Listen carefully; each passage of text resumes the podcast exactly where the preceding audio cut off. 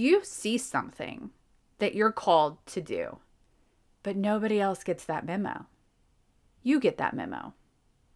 It wasn't a conference call from God. It was literally a decision laid on your heart only. And that can feel freeing, but also very lonely. Welcome to the Equipped Entrepreneur Podcast. My name is Elizabeth LeConey, and I am a business and branding strategy coach, multi six figure CEO, and I'm obsessed with empowering female entrepreneurs. If you are looking to walk through entrepreneurship equipped with the business skills, strategies, mindset, and well being to sustainably grow your business, then you are in the right place, friend. My goal in this podcast is to teach you the life lessons and the strategies that I have personally learned over the past decade of being an entrepreneur. Think of this podcast as your weekly dose of She Gets Me Entrepreneur Chat on topics guaranteed to boost your business growth and income. If you're ready for tactical skills mixed with some sisterhood real talk about the world of entrepreneurship, then let's make it a date weekly and take this journey together.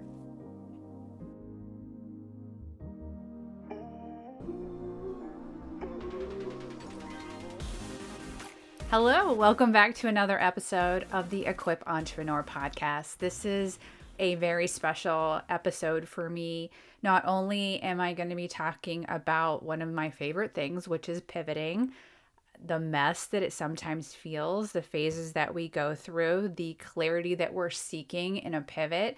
But I'm so excited to announce that a book that I wrote a chapter in this spring is now available on Amazon. The book is called Purpose Driven Paycheck, and I was one of a few contributing authors, and I wrote a book literally all about my pivot, my experience, my journey, and also giving others who decide to read it permission to walk through the mess and to feel seen and and understood and validated because what I found as I was writing this chapter was that I went through specific phases.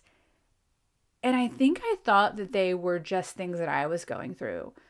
But throughout this entire year of, of working with clients, but also just talking to other females in business who have pivoted in some area of their business or life, I started to realize that these were not just things that I was going through, that this was really, really common I also started to feel like if more people would openly talk about this, then we would feel more seen. And we would understand that the mess of pivoting is so normal in order to to move forward and to see what God has in store for us. So I wanted to use this episode to really talk about a lot of what I write in this chapter. And if you feel compelled to go buy this book, I really encourage you to, not only just for the chapter that I wrote, but for the chapters of all the other authors. It's all about turning your purpose, your passion, your calling into a paycheck and when I was approached to be a part of this book, it really was a no brainer. I knew that I was supposed to do it because, one, this is literally what I do for my business. It's all I talk about on episodes is monetizing what you're called to do. But I'll tell you, I wasn't an instant yes to this book. I went through a period of, is this really the right time for me? And do I want to be spending time writing this book chapter? Now, just to give you a little background on me, I've wanted to write a book for years. I have a book in me, like a full book, not just a chapter. And I just know that number 1 writing a book is an investment. It's it's not free. And especially if you want to do it and actually have a publisher work with you, you can definitely self-publish, but that to me is more work. And I knew that that it had to be the right time in my life. I actually started writing a book a couple of years ago. and I'm so glad I didn't continue it because I was or I was in a very frustrated phase of my pivot and I'll talk about what that phase looked like. And my chapter really goes into it, but I knew that I couldn't write from that place in my journey because I wasn't on the other side. I was still in the mess of it. And I think it's good to talk through the mess, but I don't think everyone needs to to hear our voices in the mess sometimes. I think sometimes we're meant to sit in the mess and trust the mess and work through the mess. And then when we get to the other side, we can turn around and say, I did it. This is what I learned, and this is how I can help you work through the mess. So I'm really glad that I didn't publish that book. It really probably would have been a horrible decision. But I've always wanted to write a book. And so when I was approached to do this, to write a contributing chapter, I I knew I wanted to do it, but I remember sitting on the phone in this office right here, listening to um, the the main author who was compiling all the the authors into her anthology, and I was looking out of my office window, and across the street I saw two cardinals. Now, without going into a whole background, you know, I I lost my father and my grandmother within two months of each other about five years ago. And cardinals have been a very specific sign and symbol of their memory, of their presence, and has been since the day of my father's funeral. Like, that's a whole other podcast episode, okay? But I saw two cardinals just staring at me, and then they swooped across the street to the roof line right outside of my office window and just stared at me. And in that moment, I was like, okay, because my grandmother, from my entire adult life, always said, Elizabeth, you need to write a book. And this was long before my entrepreneurship journey. She just loved the way that I wrote because I used to have a blog. It was called Life with Two Redheads because I have two redheaded boys. And I used to write about raising them because it was chaos. It was crazy. We know this as moms. And uh, so she just loved my writing. And she was like, Elizabeth, you have to write a book.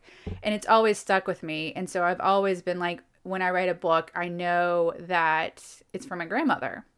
So I felt like that was her signaling, Elizabeth, just write the chapter, start here. And I feel like it's a really great example of how you can start something and it doesn't have to be the biggest picture of, of or the the main goal right? My goal has always been to write a book but i started with a chapter just to get my feet wet just to see what it's like just to work with a publishing company and and have that experience and exposure and and press. And now i'm primed for the next phase which is writing a full book. I don't know when that's going to be but i know that a book is coming so, my book chapter is called Boldly Pivot. And I could have written about anything. In fact, I had full permission to write about anything I wanted to write about. But I wanted to zero in on pivoting because I felt like it was the best thing to write about because it's been so huge in my journey in the last year. It's been huge to the point where I haven't even expressed how much, even on this episode, and definitely not on social media. What it really means to boldly pivot is knowing that your time in an area has expired and having the courage to change course. And that's big work. Now, some pivots are smaller than others, but really, this chapter is talking about my pivot, which was large, I chose to write initially about the, the first part of the chapter is really about my personal experience and my journey with first pivoting from a corporate career in 2014. That's when I left my corporate career and went into network marketing.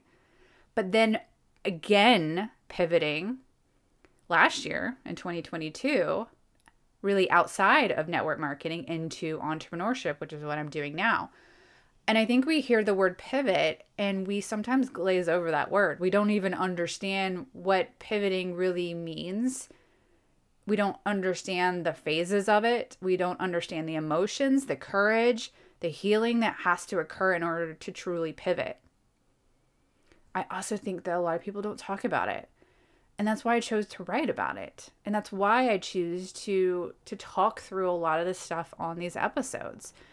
Like I said, there are small pivots, but my chapter isn't highlighting the pivots in your life where it, it's just a small decision this chapter is really about an area of your life that you know you're not meant to be doing anymore. Or maybe you just need to be expanding and you feel trapped. You feel like you're in a box and you're scared, right? You know there's something else or something more, but you're scared, you're worried, you're confused, but you know in your heart that it's the right move.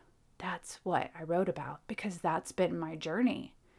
So I talk a lot in this chapter just about the mess of pivoting. Again, I feel like that's what nobody really talks about because a lot of times when people are going through a mess, they don't talk about it in the mess. They talk about it after the mess. And like I said earlier, I, think that's sometimes the best approach, depending on where you are emotionally and mentally during that mess. But pivots don't happen overnight especially big pivots. They just don't. And I know for me, I was not only changing a career and embarking into entrepreneurship, but I also had a season in that pivot where I really felt like I had an identity crisis. I did not know who I was last year. When I realized that the career that I had left my my corporate career for so when I realized that network marketing was just not it it was not the end destination for me, I had an identity crisis. I did not know who I was anymore. I also had a lead up of a lot of health issues, and it really largely came from burnout. And for many years, I brushed that under the rug. It was, and still continues to be, a lonely process. Pivoting can feel very lonely because you see something that you're called to do, but nobody else gets that memo. You get that memo. It wasn't a conference call from God. It was literally a decision laid on your heart only. And that can feel freeing, but also very lonely. Maybe in a situation where you're pivoting and other people are like, I don't understand why you're going this direction, or I don't understand why you're leaving this career, or I don't know why, whatever it is, that can feel very stressful for you because then you can start to question am, am I doing the right thing? And you have to be really, really convicted in what you're called to do in order to actually move forward with that pivot. And I think that's why my pivot was so long. It was several years because I had a lot of noise. And I had also really branded myself within the industry of network marketing, and I didn't know who I was not being that leader. That was really difficult for me.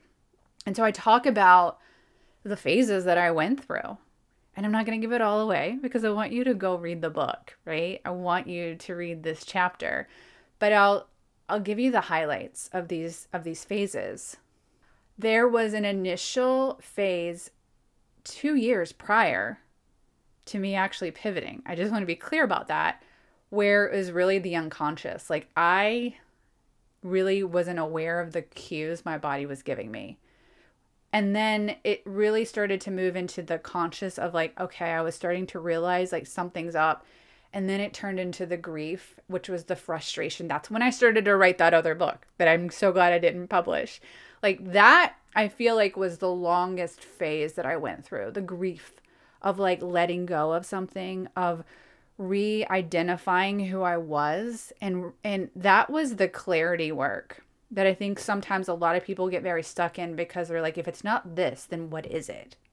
or maybe they're in that that that phase where they feel like they should continue on in some direction but they're being pulled and they know they shouldn't and some people will stay in that phase for a really long time because they resist it but if you put in the work and you stay convicted enough and you know what you're meant to do you really eventually get into a more evolution phase which takes work I mean, that is really where you're like, I'm going. and this is what I'm meant to do and I'm I'm boldly moving forward. And that's what this chapter is about and that's what my journey's been. I wrote literally everything that I've I've gone through and been able to give tips at the very end of you know when you're in that final phase of I'm, I'm here, I'm ready, then now what? And that's what I help women do in their business. You know, that's why I built my business because I went through all of this. And now I'm on the other side of that pivot.